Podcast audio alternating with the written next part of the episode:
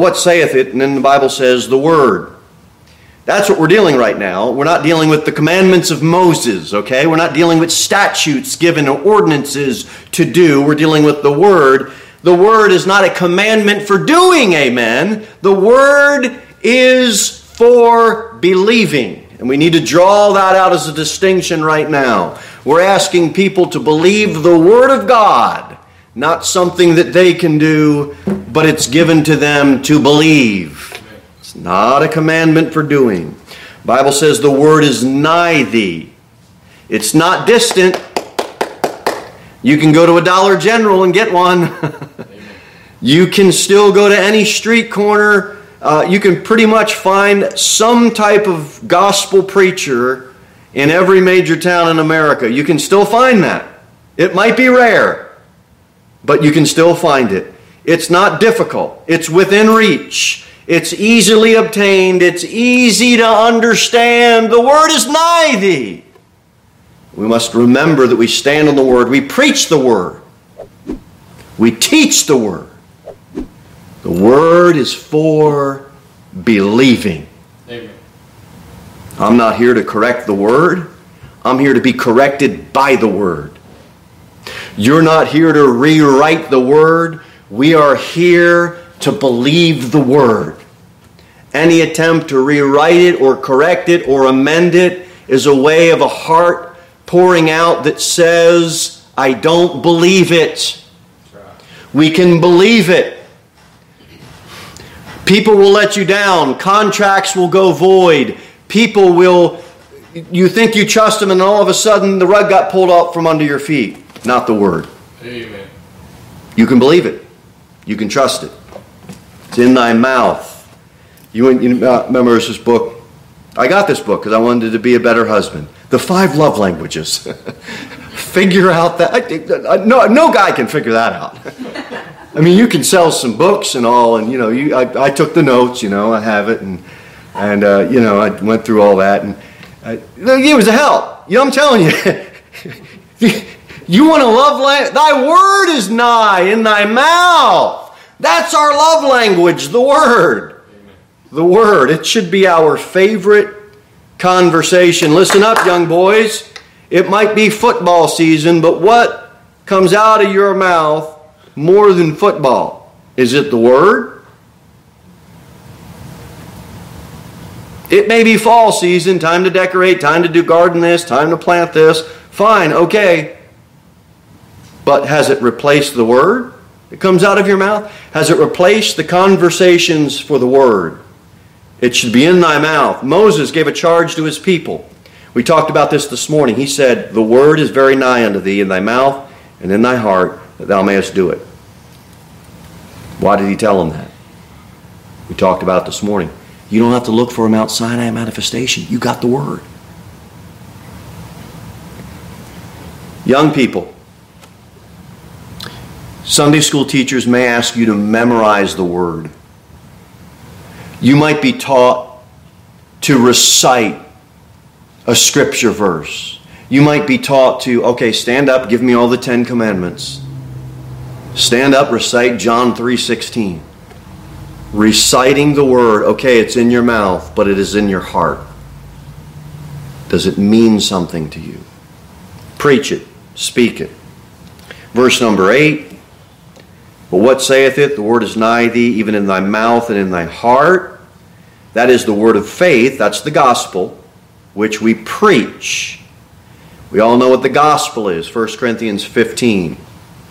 Christ died for our sins, Christ was buried for our sins. Christ is risen for our sins, according to what? The scripted word. You can believe it. Christ in 1 Corinthians, he was the one that was seen of Cephas, an individual. He was the one that was seen of the 12, a group, a small group. He was the one that was seen of 500 witnesses, a very, very large group. He is the one that we preach and we believe. It's the word of faith, the gospel message. We preach it with our mouths. We pray that the message drops from the sinner's ears to their heart. And now that their lungs are filled with a life now that radiates with the Holy Spirit, only God can do that. We are told to preach it and believe it. God will produce the results. Nothing remains for you and I to do. So when you look at that in verse uh, chapter number 10, look at it real quick. I know we touched on it this morning. But you see that? Who shall ascend into heaven? Verse 6. That is to bring Christ down from above. Or verse 7 says, Who shall descend to the deep? That is to bring Christ again from the dead. Um, we talked about it. There's nothing that remains for you and I to do or see or have manifested. Now it's just believe the word. Amen. Okay, me try to get into some things now. So I'd like you to just kind of buckle up and get zoned in on focusing uh, because we're going to dive into some, it may seem hair splitting, but I want us to get some distinctions here in verse number 9. Watch what it says. That if thou shalt confess with thy mouth the Lord Jesus.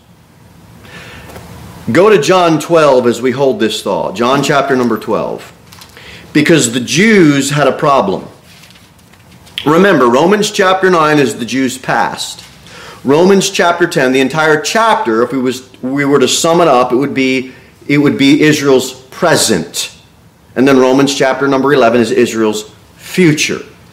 So the Jews have uh, an issue, and John chapter number 12, we get a glimpse of that. Uh, verse number 43 in John 12. Uh, 40, uh, 42. Nevertheless, John 12, 42, among the chief rulers, those would be Jews. So, nevertheless, among the chief rulers also many believed on him, but, watch this, because of the Pharisees, they did not confess him. Why am I saying that? Because believing and confessing are two different things, and that's going to be important in Romans chapter number 10.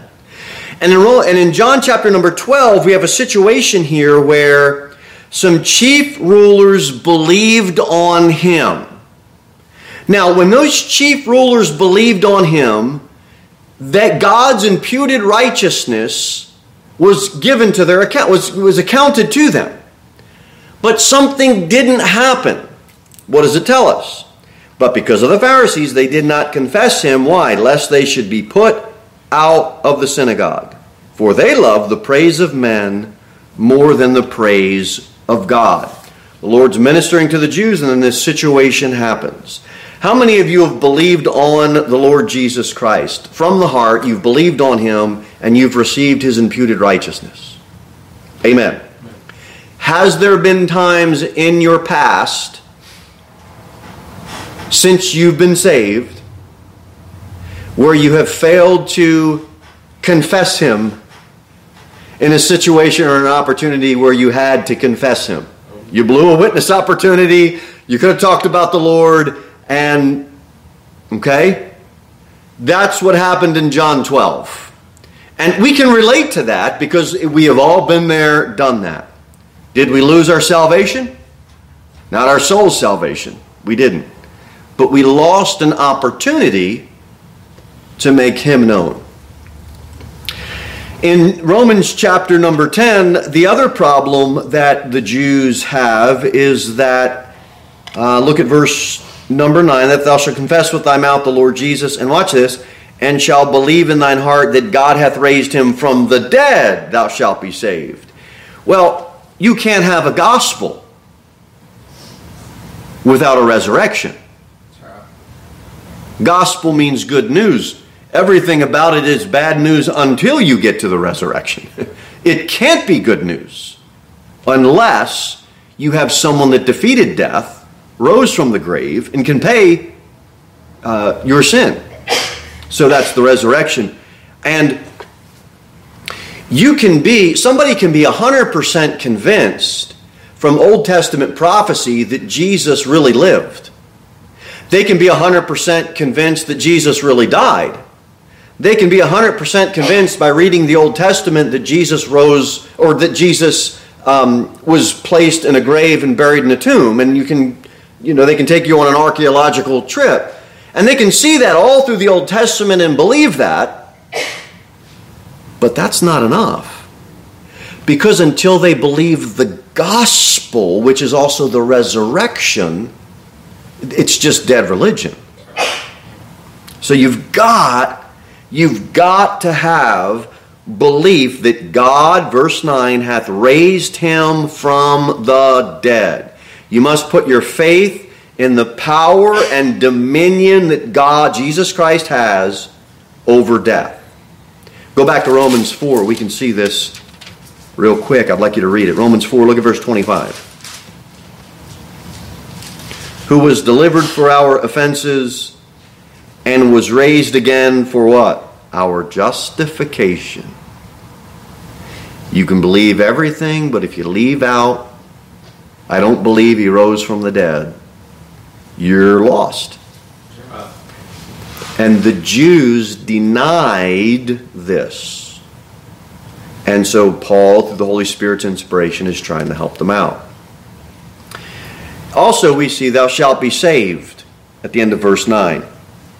Confession without belief, all it is, is self deception or hypocrisy.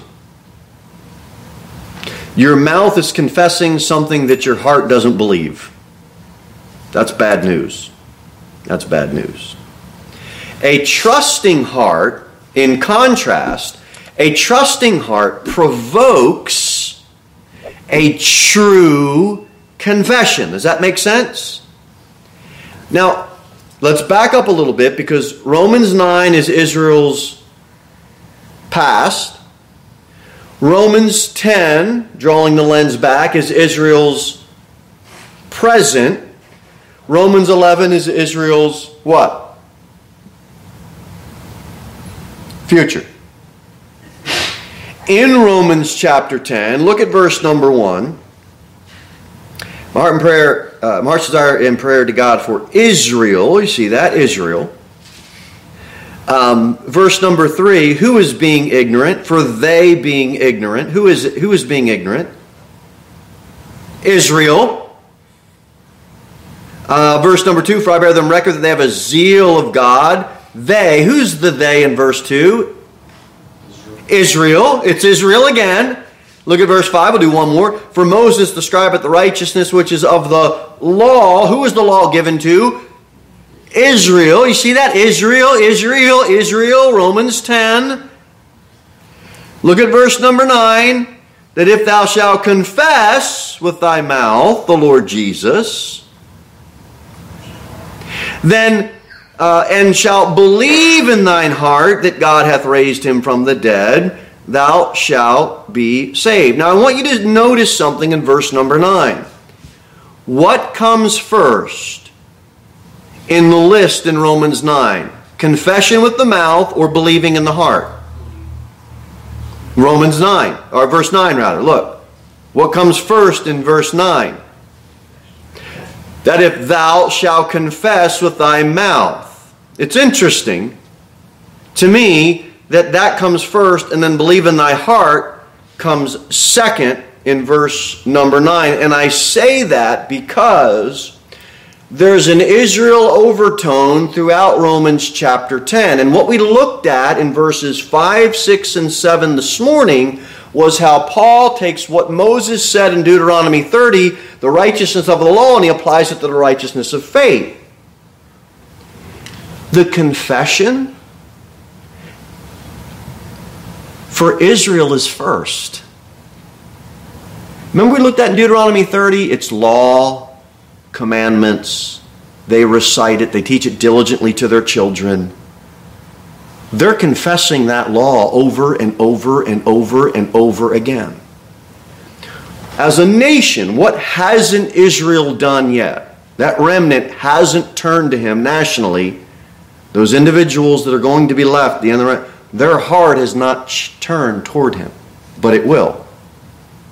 And I believe there's a glimpse of truth here. This is Moses' order. This is Israel's order, if you will. Now, watch this in verse 10. What comes first? For with the heart man believeth unto righteousness, and with the mouth confession is made unto salvation. What comes first now in verse 10? Belief. It's not the order of Moses, it's not the order of Israel. That's the order of us. And any individual Jew that would want to get saved now. And I say that because when are you made righteous? Let me rephrase that. Most of you are saved this, this afternoon. When were you made righteous? The moment you did what? Believed. The moment you believed, you trusted in Christ with a trusting belief. You believed on Christ with a repentant turning toward God and putting your faith and trust in Him. You've believed on Him. And the moment you believed on Him, what does verse 10 say that you received? For with the heart man believeth unto righteousness. You believe with the what? Heart and you and I would confess with the mouth. However, believing and confessing or calling are two different things. Believing, look at verse number 10, it's unto righteousness. It is an internal thing. Nobody saw it but God. Confession is a ver- it's un- uh, it says in verse number 10 uh, mouth confession is made unto salvation it is a verbal calling which is external one is internal one is external heart inward mouth it's an external but your confession is not how you believe stay with me your confession is what believers do. It is what you do as a believer. You confess. It's an outward, external expression of what happened. The same with baptism. It doesn't save you. They're two separate events. Well, I mean, you have the baptism of the Holy Spirit, I'm talking about water baptism, is a separate external event. Rewind and ask this question What comes first? Look at verse 14. Let's read a question. How then shall they call external on him in whom they have not believed? Answer the question. They can't. That's the answer to the question, folks. How shall they call on him in whom they have not believed? Nobody can do that. It's impossible to call if you haven't first done what? believed. So, what comes first? Believing. Believing comes first. Those that call, believers, those that confess, have already done what? Believed. So it means two things. Number one, they have already been made righteous. Verse 10 For with the heart man believeth unto righteousness. And this is key. Number two, not only have they already been made righteous, but number two, believers are those that are calling upon the name of the Lord. Now we're going somewhere with this. This is vitally important. Look at Acts chapter 9. I want to show you this in Acts chapter 9.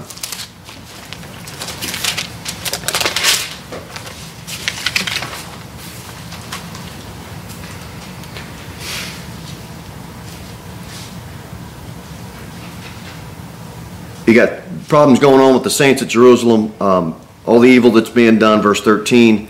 Uh, verse 14, and here authority from the chief priest to bind all, watch it, uh, to bind all that what? Call on thy name. In Acts chapter 9, who is calling on thy name, on the Lord's name? Believers. Believers historically and biblically have always called on the name of the Lord. Have you done that this week? Have you done that this month? Have there been situations in your life where I just need to call on the Lord? I need some help. Lord, help me. What are you doing? As a believer, you're calling on the Lord. That should be a normal, everyday occurrence, folks. Amen. That's what we do as believers. Look at 1 Corinthians 1. 1 Corinthians 1. 1 Corinthians chapter number 1. It's good to see Siler is awake still. Amen. Amen. Good to see you out there, buddy. 1 Corinthians chapter number 1. You don't mind me picking on you, do you? All right, look at 1 Corinthians chapter 1. Look at verse number 2. Unto the church of God, which is at Corinth, to them that are sanctified in Christ Jesus, called to be saints. I mean, does it get any clearer? These are what? Blood washed believers. With all that in every place call upon the name of Jesus Christ our Lord, both theirs and ours. You know what believers do? Another example, they call upon the name of Jesus Christ. That's what believers do. One more, go to 2 Timothy 2. 2 Timothy chapter number 2, look at verse 22. 2 Timothy 2, verse 22. Bible says, Flee also youthful lusts if we should, I, want to, I need to hear an amen. We got some young people here. Flee also youthful lusts. Amen. Amen. Amen. We need no. We need some southern. Amen. Let's help me out here. Get your own little twang to it. Flee also youthful lusts. Amen. Okay, uh, my, my wife's helping me out because the kids don't kind of get it. Amen. Thank you. Look, I'm serious. There's some things you need to flee. And you should be amening that in a church house. Why? Because the world rallies around the lusts. And they cheer for the lusts. And they're not quiet about it. Young people, don't believe this idea while you keep it in the church. No, you need to flee what God's word tells you to flee. And it says, follow after righteousness faith, charity, peace, and them that do what? Call on the Lord out of a pure heart. Young people, you might want to surround yourself with some older saints that have a habit of calling on the name of the Lord. That's what believers do. That's what they've always done. We call on the Lord for help. Now, with that foundation laid, go back to Romans 10 and look at verse number 10. Believers call, they confess, that's what they do. Look at verse number 10. I'm going to challenge you here with the last phrase, and with the mouth confession is made unto salvation. Now, I want to challenge you on thinking through what this salvation is. At the beginning of the verse, with the heart man believeth unto righteousness. When you believe, when I believe, we receive God's imputed righteousness. At that moment, was our soul saved? It was. The moment someone believes. And we talked about every believer that has received God's imputed righteousness. Every believer through the book of Acts, we see they call upon the name of the Lord. We see they get water baptized. It's what believers do. So, what is this salvation? I'm going to submit to you this afternoon that I believe the salvation that's being spoken about is believers being saved or delivered from the power of sin in their daily walk with the Lord. When believers call upon the Lord, they're making a verbal confession, a decision to walk by faith. This saves them. This gives them physical deliverance from the consequences of sin in their daily life. It's present, victorious living, a life for Christ here on earth. Amen. Why do I say that?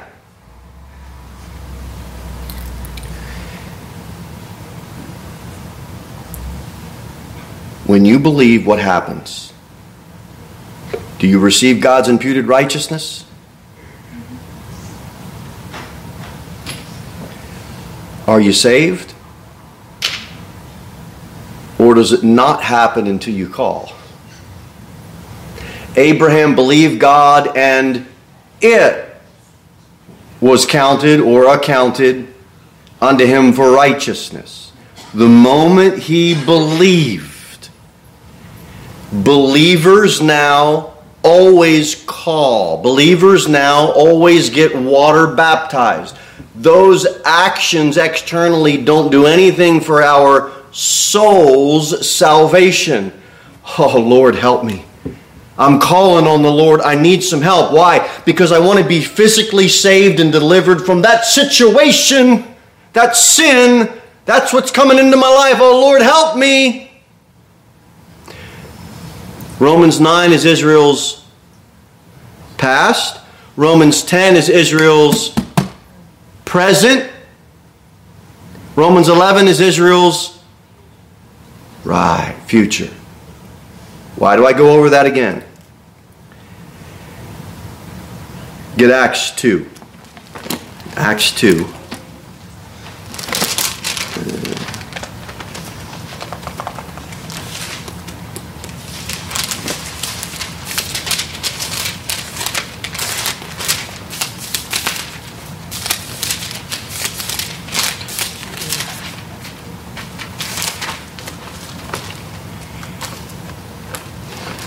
Keep your finger in Romans 10 and actually get um, get Joel 2 and Acts 2. Go back to the book of Joel, chapter number 2, right after the book of Hosea, which is right after the book of Daniel. You come to Joel, chapter number 2, Joel 2, and Acts 2. And I think we'll get some clues here. Watch what Joel says in chapter 2. Look at verse 31.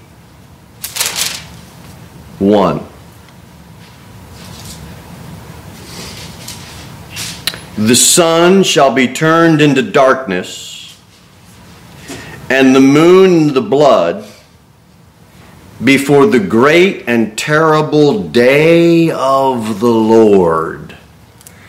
Joel 2 is talking about a future occurrence and a future blessing that will be bestowed upon the nation. And in verse number 32, watch what it says. And it shall come to pass, watch it, that whosoever shall call on the name of the Lord shall be what? Delivered. For in Mount Zion and in Jerusalem shall be deliverance as the Lord hath said, in the remnant whom the Lord shall call. Prophetically speaking, when the church is caught up, now the timeline starts ticking for Daniel's prophetic week Uh, Daniel's 70th week, prophetically, is going to start to happen, where it's going to be seven years. God's going to deal with that nation of Israel. And Daniel 9 will now be fulfilled. And that nation will give up, they won't, they'll, they'll flee out of Jerusalem, they'll flee the temple, they won't care about any of that. They're going to flee into the mountains and they're finally going to trust God to take care of them. And now, when, when Christ comes back at his second coming, they will look upon him on whom they have pierced. This is the remnant. They're going to call upon the name of the Lord. And they will be saved. They will be delivered. And they will enter physically into Christ's kingdom. It will be a 1,000 year reign of Christ on earth. That starts the day of the Lord. That's when he's coming back. And that remnant, Israel, will call on, on him and they will be physically delivered, not die, and they will enter into that kingdom. Does that make sense? People are going to be living on the earth after the church is called out. But if they don't obey what God told them to obey, they get wiped out. it's not going to happen with this remnant. Does that make sense? It's a physical deliverance. Now get Acts chapter number 2. Acts chapter 2. Look at verse number 20. Uh, the sun, Acts 2, verse 20. The sun shall be turned into darkness. Does that sound familiar? Joel 2 and the moon into blood before that great and notable day of the Lord. Now, there is not a contradiction in the Bible between Acts 2 and Joel 2. How many of you noticed that one said terrible, one said notable?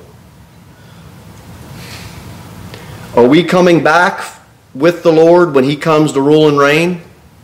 It's going to be a notable day for us. Oh, wow, hey, hmm, let's take note of that. That's very notable. For those who are God's enemy, it will be a terrible day. Right. It's not a contradiction, it's a viewpoint from two different perspectives. In Acts chapter number 2, the 21st verse gives us the same uh, as Joel 2. And it shall come to pass that whosoever shall call on the name of the Lord shall be saved. Folks, Joel 2, Acts 2 is a physical salvation, it's a physical deliverance that will deliver them, save them physically, and they will enter into the millennial kingdom. That is what that is referenced to. You say, boy, Brother Jim, you spent a lot of time on that. Why? well, because there's false teaching out there that if we don't have an understanding of this, we can easily get mixed up with. There is a group out there that is disguising themselves as independent Baptists, and they're not. Many conservative groups that may hold to the King James Bible or they may uphold to conservative dress standards or conservative music standards look at true independent Baptist churches as a target for heresy. They know we study the Bible, they know we believe the Bible, and so doctrine gets twisted, and many independent Baptist churches are getting swept away with the heresy I'm about to mention. Now, this heresy comes from a group that calls themselves the New IFB, the New Independent Fundamental Baptists. Now, they have to have that name because they have to have a way to say, well, you, you guys are old, you don't know what you're doing, and it tramples on our forefathers and what they have taught and believed. And one of the things that they teach is that a man cannot be saved by simply believing. You repent, you have a repenting belief, a trusting belief, and they say that is, they say that Baptists have that wrong. So now they come in, look, we're the new IFB. We have something to offer that the old guys don't. My Bible says repentance toward God and faith toward our Lord Jesus Christ. But this new IFB gospel says you must call, you must confess, or you're not saved. So their soul winning campaigns include getting those people to repeat words. Because in their mind, in order to get them saved, they have to verbally confess and call upon the name of the Lord. Repeat a prayer. Say this prayer. Let me wait for you to confess and call. And how will they get them to do that? Folks, they'll get them to do that out of Romans chapter 10, verses 9 and 10. That is exactly where they will go. If you get hit with this, you need to go, you need to be armed to go to Joel 2, Acts 2, and get an understanding of what salvation is in its context. Go to 2 Corinthians 4. Let me show you something. 2 Corinthians 4. I haven't looked at this verse in a while. If that's the same for you, but it really is fitting here. 2 Corinthians chapter number 4. Uh, look at verse, here it is, verse 13. We, having the same spirit of faith, according as it is written, I believed what does it say next? And therefore have I what? Spoken. Believers always speak. Believers always call. Believers always confess with their mouth the Lord. It's what we do. But it is not the same thing as believing. Believe, I believed and therefore have I spoken. We also believe and therefore do what? Speak. Speak. I have received God's imputed righteousness by believing. Not by asking, not by crying, not by, by believing. By believing. Abraham believed God and it was imputed unto him what? God's righteousness. God's righteousness. Go back, uh, well, look at Romans 4. Might as well look at it. Look at Romans 4. Romans chapter 4, look at verse number 5. Romans 4 5. Why don't you y'all read it with me? Romans 4, verse number 5. When you're there, say amen. amen. Okay, Romans 4, verse 5, here we go. But to him that worketh not, but believeth on him that justifieth the ungodly, his faith is counted for righteousness. You can't work, you've got to believe. That's how you justified. That's how you are received God's imputed righteousness. Now you think about receiving a gift from someone. If, if after the church service I go up to Brother Eric and I say, hey, I have this gift for you and I'd like you to receive it. And so Eric receives the gift. And he goes home. But an hour later, I get a knock on my door. It's Brother Eric. I said, Oh, hey, Eric, how's it going? He goes, Pretty good. Can I have that gift that you gave me? Huh? Brother, you already received it. You've got it. It wouldn't make any sense at all. If you believed, you received God's imputed righteousness.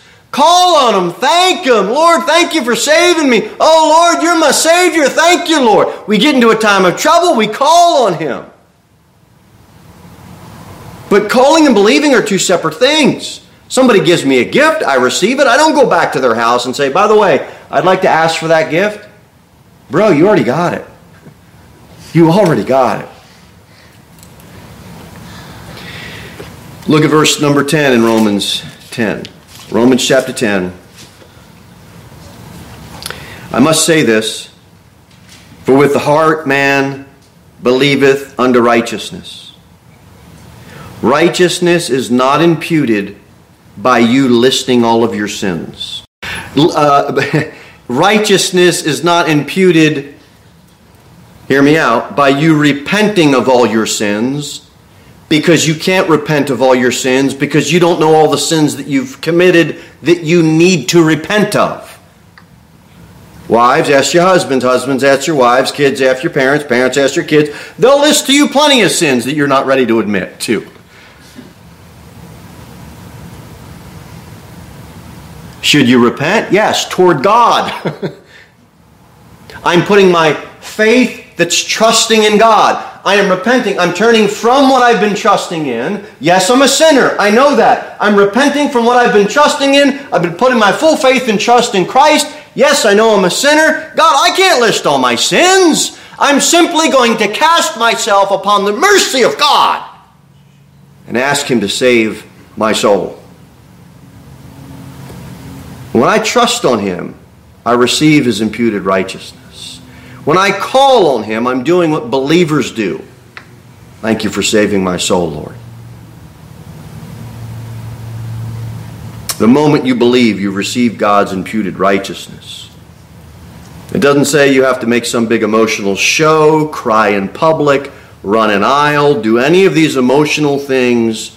I'm not saying people that have done that aren't saved, but if they're doing that and they've not repented and trust with a repenting faith, a trusting faith, if they've not done that, they've not believed. It doesn't matter what the externals are. Well, the preacher gave an invitation, so I know it was real. Did you believe? Did you believe? Everything depends on God.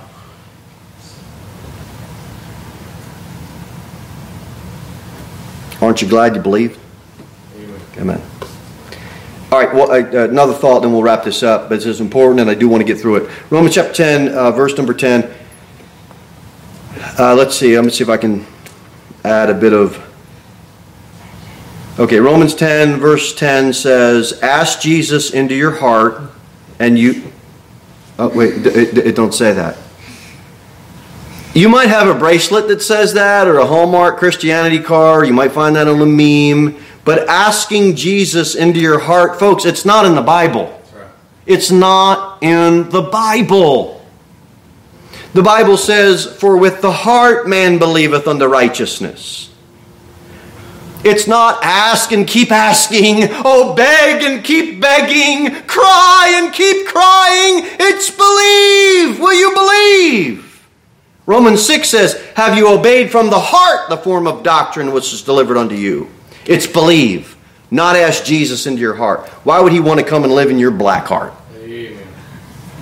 Why don't you just believe and allow him to, and, and then receive his imputed righteousness? You get a new heart, a new life in Christ, and you're hid with Christ in God. That is important because I won't mention uh, his name, I don't feel that's appropriate, but the point is appropriate, not the person. There's a famous Calvinist who was approached with this question. Somebody had this problem. The problem was this the person came to this famous Calvinistic preacher and said, I've prayed this prayer over and over again, and I feel I'm not saved. Now, we have a, a, a lady that comes visits our church every now and then. Same problem.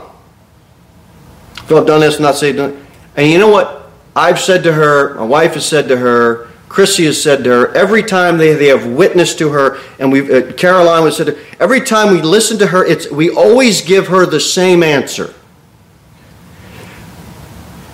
Will you believe on the Lord Jesus Christ to be saved?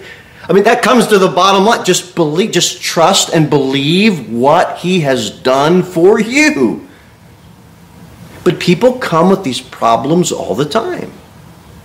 So this Calvinistic preacher said, Well, look, there's no sense in uh, repeating a prayer again.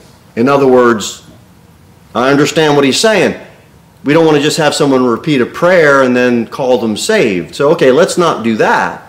But his advice was this go home. He tells the person to go home. And he tells them, I want you to cry out to God as if hell would swallow, as if hell is ready to swallow you up. And you just keep crying out to God until God saves you. So he went home and he did that, and he comes back to this preacher and he says, I've been crying out to God, and I'm not saved. And he said, You've got one of two options. You can stop crying out to God and go to hell. Or you can go back home and you can keep crying out to God until God saves you. Now, I've got a big problem with that. And I'm going to show you why. Go to Acts chapter number 16. Here's the problem Paul and Silas have been thrown in jail, they've been beaten, they're in jail. There's a Philippian jailer that hears about this.